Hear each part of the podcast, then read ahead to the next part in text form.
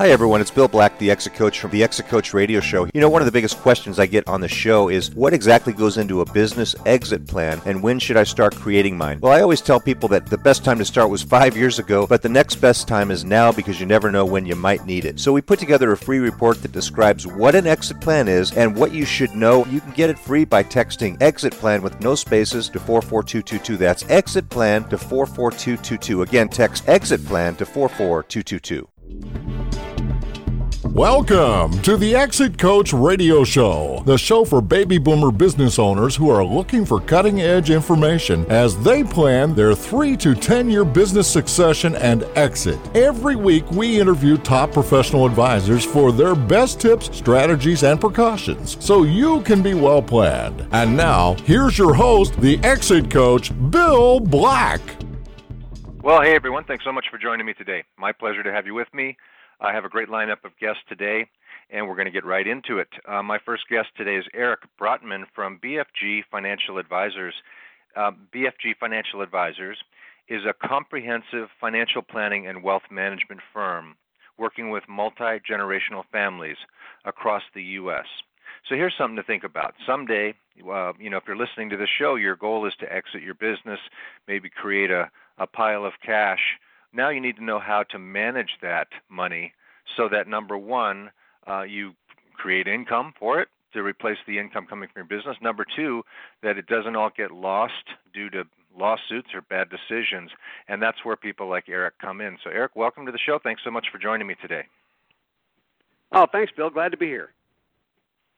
Eric, I've given a little intro, but um, if you would, please let our listeners know a little bit about you and your background and how you came to start uh, BFG Financial Advisors. Sure, I, I would love to. I have been a, a certified financial planner practitioner since the late 90s uh, and actually started a practice in the mid 90s. And in early 2000s, it, it became time to, to launch a consultancy of my own, and, and I launched a firm as a sole proprietor, uh, and and really got the the the business owner urge and, and the entrepreneurship urge. So, uh, subsequently, we've grown to 20 employees, eight financial advisors. Um, we're managing close to half a billion dollars for multi generational families around the around the country, uh, and it's been a it's been a labor of love. And you know, you talk about exits. I, I, I started my own succession plan in my late 30s, so I, I I agree with you. There's no no never too early to start. Right, right. Yeah, the best time is five years ago, but the next best time is now. And a lot of people are wondering right now, you know, maybe I'm of the age, or maybe it's just time to start thinking about winding down. And there's a lot of decisions to make depending on what your facts and circumstances are, right? Uh, there are, and you do want to plan in advance. I mean, I, I like the idea that you give a three to ten year runway. I think they're all unique, um, but at the at the end of the day, um, most of the time, business owners, particularly successful business owners, have a significant net worth uh, and a terrific balance sheet, but can be sometimes a little cash poor uh, and have issues with liquidity and with diversification uh, and with uh, preparation from a tax perspective. And there's a lot to think about before you have a, a major capital event in advance and throughout the process. Yeah, it's not it's not as easy as uh, cashing in or, or rolling over your 401k or IRA account and waiting for the Social Security checks to roll in. Those are all nice events as well, but you have to figure out how to monetize that business that you've been putting your heart and soul in for so many years. So today we're going to talk about things to do before an exit event to make sure you're ready. And Eric, what are some of the steps that business owners can take in advance of in advance of a potential exit the first thing you want to do is make sure that your financials are clean. A lot of business owners have a tendency to use their uh, their P and L or their their business as a, a personal piggy bank sometimes, and it's real important not to do that, and to have clean financials and to anticipate that you may need three to five years of financials to share with potential buyers, whether they be internal or external buyers. Uh, so make sure you've got any of the fluff out of there, and make sure you're you're treating this like you were a uh, a stockholder in someone else's business rather than you were looking at it as your own as your own sandbox, so to speak. So begin with your financials, make sure they're clean. Um, beyond that, start thinking about um, what a what a buyout might look like. Um, is there an internal succession plan? Do you have people in your organization who could legitimately not only run the business but afford to buy it? Uh, and if not, are you looking at private equity? Are you looking at venture capital? Are you looking at uh, a, a roll up to a to, you know to some entity that holds many firms like yours or businesses like yours, uh, and start to determine who the potential suitors are based on the value of your company. I also suggest doing business valuations regularly. I think, like any stockholder, if you own stock in IBM, you'd want to know what the IBM stock price was before you did a major transaction. Uh, you want to do the same thing with your own stock. I, I think it's valuable to have an idea what your stock is worth, even if you're the only shareholder. Those are three great areas of tips. The first up, clean financials and fluff. Uh, you know, a lot of owners tend to underpay themselves and then try to take the money out through dividends and things like that, especially if it's an S corp. Uh, and then they might have other people on the payroll that are in the family that might not be participating. Is that an example of what you mean by cleaning up the fluff that might be on the financials? Absolutely. I mean, if you have, if you have family members who are in the business legitimately and are working there, that's one thing. Um, but to put your your spouse or uh, or a couple of grown kids on the payroll to try and do some family tax planning, uh, really it's it's fine if this if that's what you're going to do long term. But if you're looking for an exit event, the buyers don't want to see that. They they want to see that this has been run uh, and that they can consider buying that just like they consider buying shares of a of a common stock elsewhere. So it's real important. If you have family in the business, that's great. And if you have a second or third generation who could potentially be involved in running the business as a second generation, that's terrific too. But in the absence of that, I, I would avoid using the payroll, um, you know, for that kind of personal planning.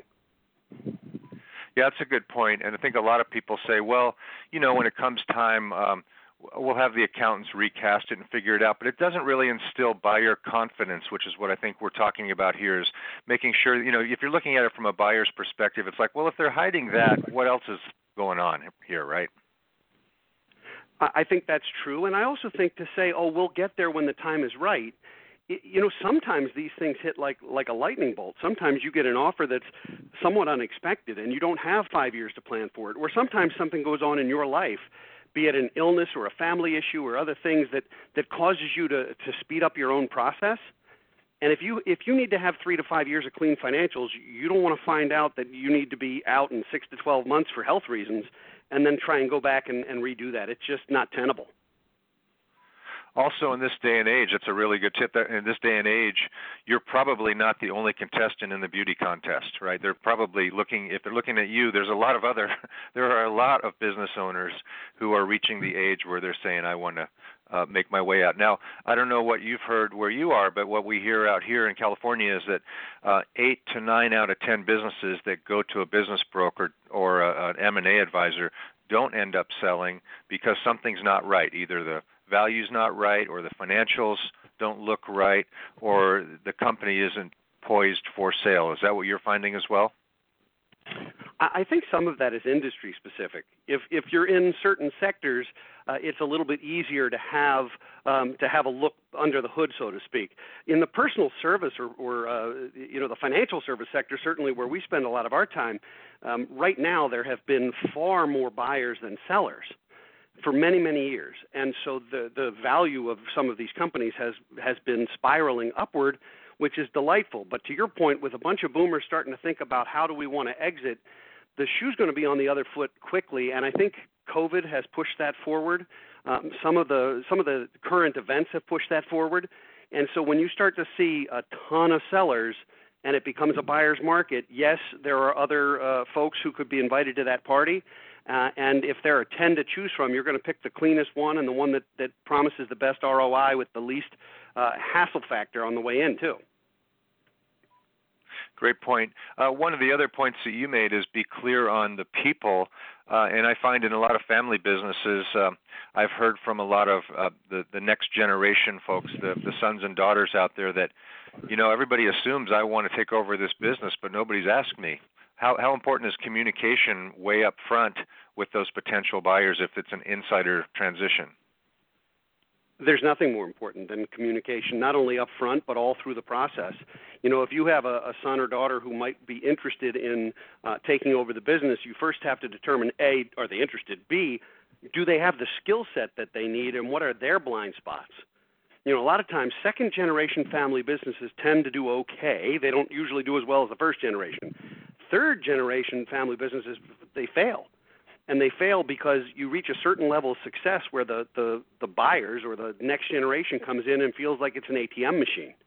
And at some point they lack the skill set and they don't they don't thrive. Now there's certainly examples where that's not true. There have been some great success stories. But for the most part if you think this is going to be a family transition you need to not only communicate with the son or daughter or other family member who could be the suitor but also with your other family members because if you got three kids and one of them is going to potentially take over the family business, you're going to have some very interesting conversations about um, equality or equity in, in various uh, estate planning considerations or, or value. And that creates a, a, a good way to ruin Thanksgiving dinner for the whole family if you guys don't communicate in advance. I was going to say the the benefit of family business planning is happy Thanksgivings. The third thing uh, that you mentioned in there was having frequent valuations. When you talk to business owners and they haven't had a valuation, do you find that they think the business is worth more than it really might be, and to a a buyer or in the in the market?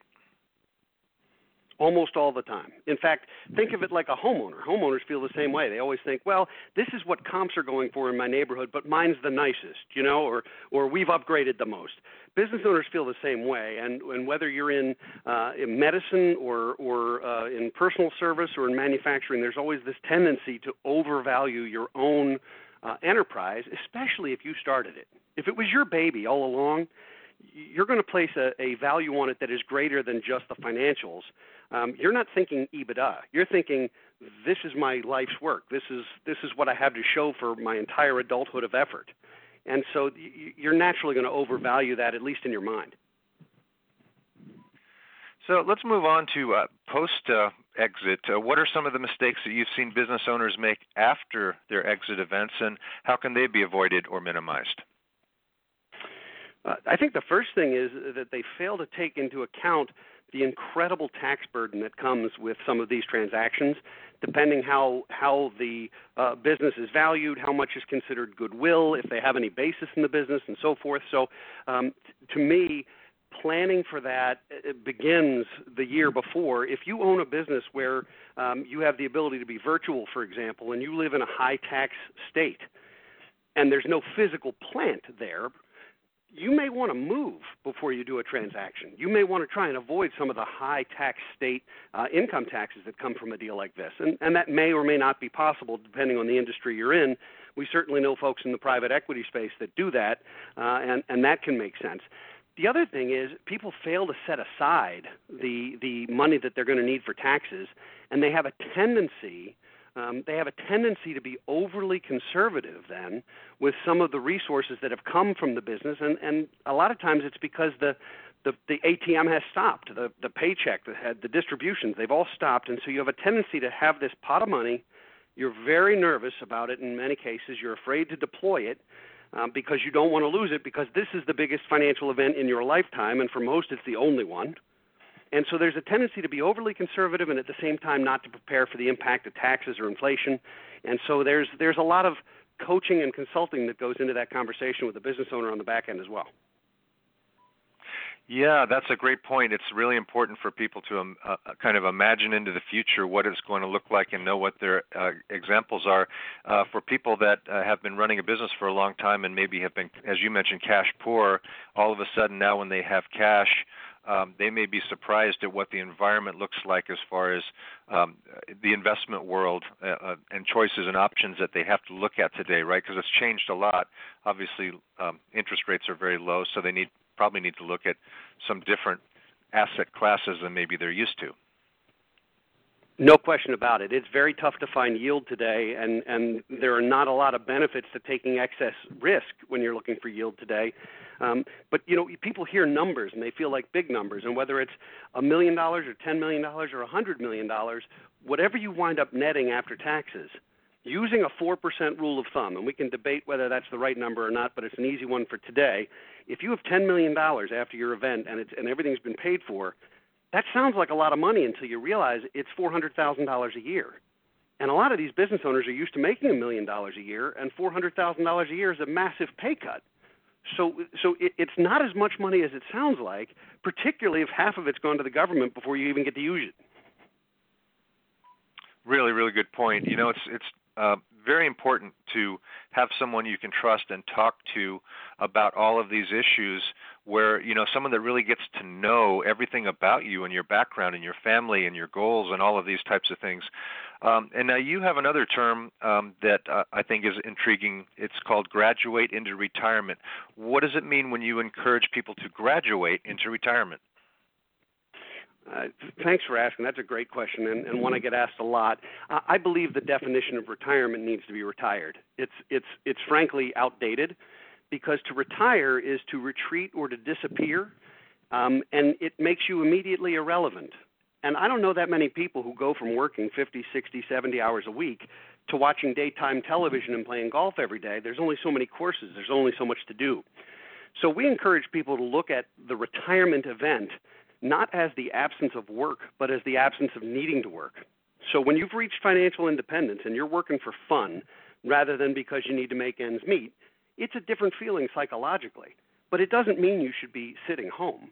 You know, that's a time to find your your passion, find your why, become mission driven and do the things that make you happy, whether they be for money or not.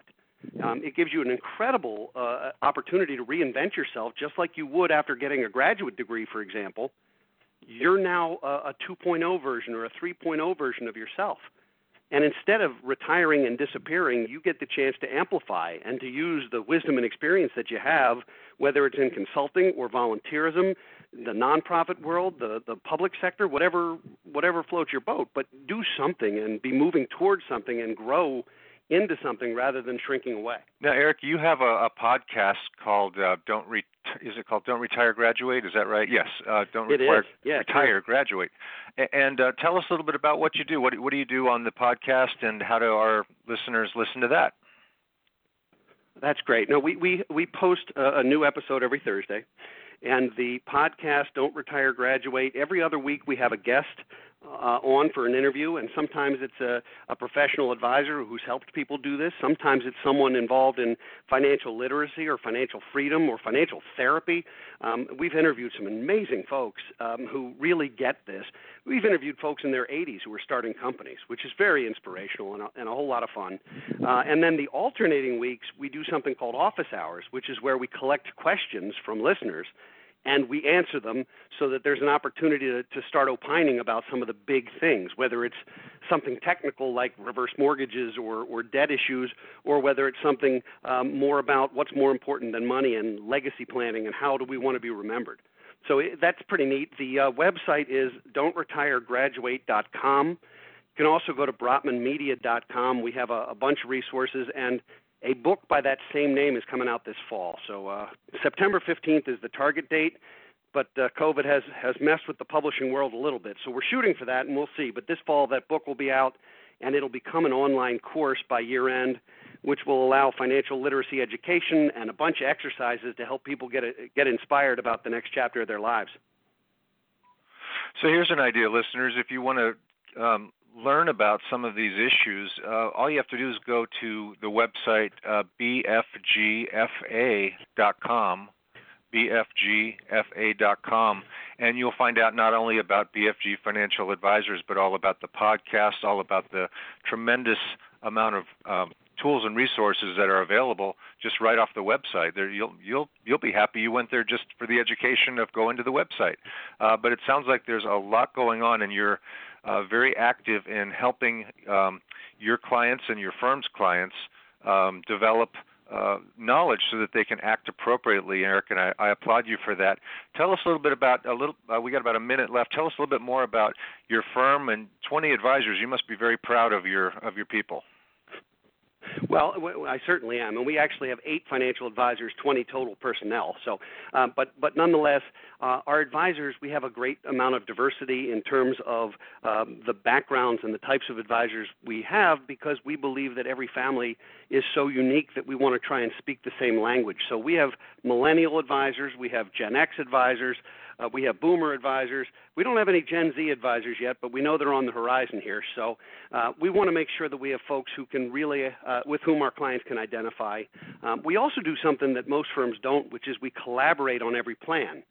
So if you're a client of the firm, you have eight financial advisors looking at stress te- testing and opining things that could be done in your plan. So it gives you an incredible amount of uh, of resources there, and I, I think it's what, one of the things that makes us unique. We all of our deliverables are uniquely ours. There's nothing prepackaged whatsoever. Fantastic. It's uh, a great resource. It's been great to talk with you, and and uh, I took a whole page full of notes. I hope our listeners did too, and I wish you all the best success in uh, what you do. It's very important work, and I thank you so much for coming on to the show today and joining me today, Eric. Well, Bill, I appreciate the opportunity, and it's been great visiting with you, and I wish you continued success as well.